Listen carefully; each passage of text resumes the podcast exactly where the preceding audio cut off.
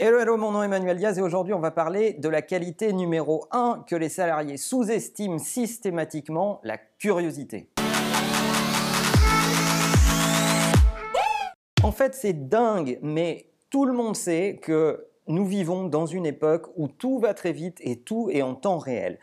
Si vous pensez que la connaissance dont vous disposez va vous permettre d'être employable à long terme, sans avoir à apprendre en permanence, vous vous fourrez le doigt dans l'œil, mais jusqu'à la gourmette. Quand on le dit comme ça, tout le monde le comprend. Apprendre en permanence est indispensable. Pour autant, on sait tous et on croise tous dans notre vie professionnelle des gens qui pensent que ce qu'ils savent va leur permettre d'être exploités tout au long de leur carrière et que finalement, apprendre, ça va se passer de temps en temps à travers quelques formations tous les 4 à 5 ans que l'entreprise va les obliger à avoir, mais leur curiosité n'est pas un driver de leur employabilité et c'est ça le problème, parce que dans le monde d'aujourd'hui, si vous n'êtes pas curieux, si vous n'êtes pas en train d'apprendre tout le temps, vous creusez votre tombe. Sans aller jusqu'à la théorie du remplacement qui parle des robots qui vont rentrer en compétition avec ce que vous savez, etc., etc. Juste le fait de ne plus être connecté à votre époque par de la connaissance fustelle, surfacique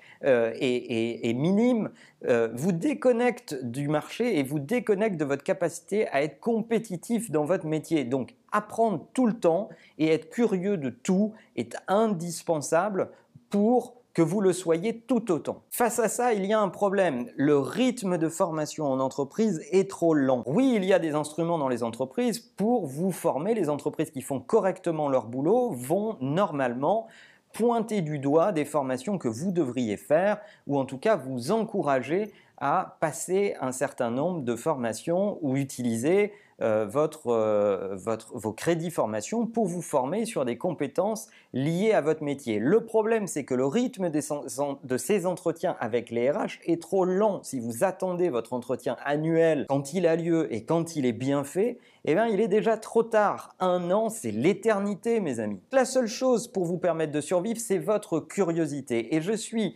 étonné de voir que beaucoup n'utilisent pas un instrument ultra fiable pour détecter les tendances, savoir sur quoi il faut se former, détecter les sujets qui peuvent avoir un intérêt pour vous, que sont les réseaux sociaux d'entreprise. Si vous avez un workplace ou un Slack ou n'importe quoi dans votre entreprise, que vous voyez votre management de proximité, votre top management, le groupe dans lequel vous êtes, s'intéresser à un certain nombre de sujets, ça va déjà vous donner des indices pour aiguiser votre curiosité dans votre métier. Et beaucoup d'entre vous se contentent de liker des sujets mais ne prennent aucune action en conséquence des trends qu'ils voient dans leur réseau social d'entreprise et c'est dommage, personne ne le fera à votre place.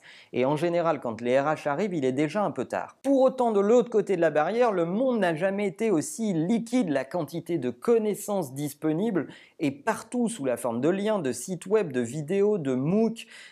Vous pouvez passer des master degrees online, vous pouvez vous inscrire à des universités de renom pour quelques centaines de dollars et passer des modules qui vont vous délivrer une formation certifiante. Bref, tout repose dans votre curiosité, votre proactivité et votre capacité à prendre en main votre carrière. Il vaut mieux sincèrement un curieux qui ne sait pas grand-chose à un instruit qui se contente de ce qu'il a. Ça, c'est vraiment ce que vous devez retenir de mon point de vue. L'entreprise, par ailleurs, porte, oui, une responsabilité. Elle peut donner du temps, elle peut donner de l'envie, mais contre le manque de curiosité, elle ne peut rien faire. Prenez-vous en main, il en va de votre propre compétitivité. Oui, vous pouvez passer votre temps à vous plaindre, vous pouvez passer votre temps à dire que votre entreprise ne fait pas ceci ou ne fait pas cela. En attendant, votre employabilité ne dépend que de vous et vous n'avez plus de prétexte pour pouvoir accéder ou pas à la connaissance.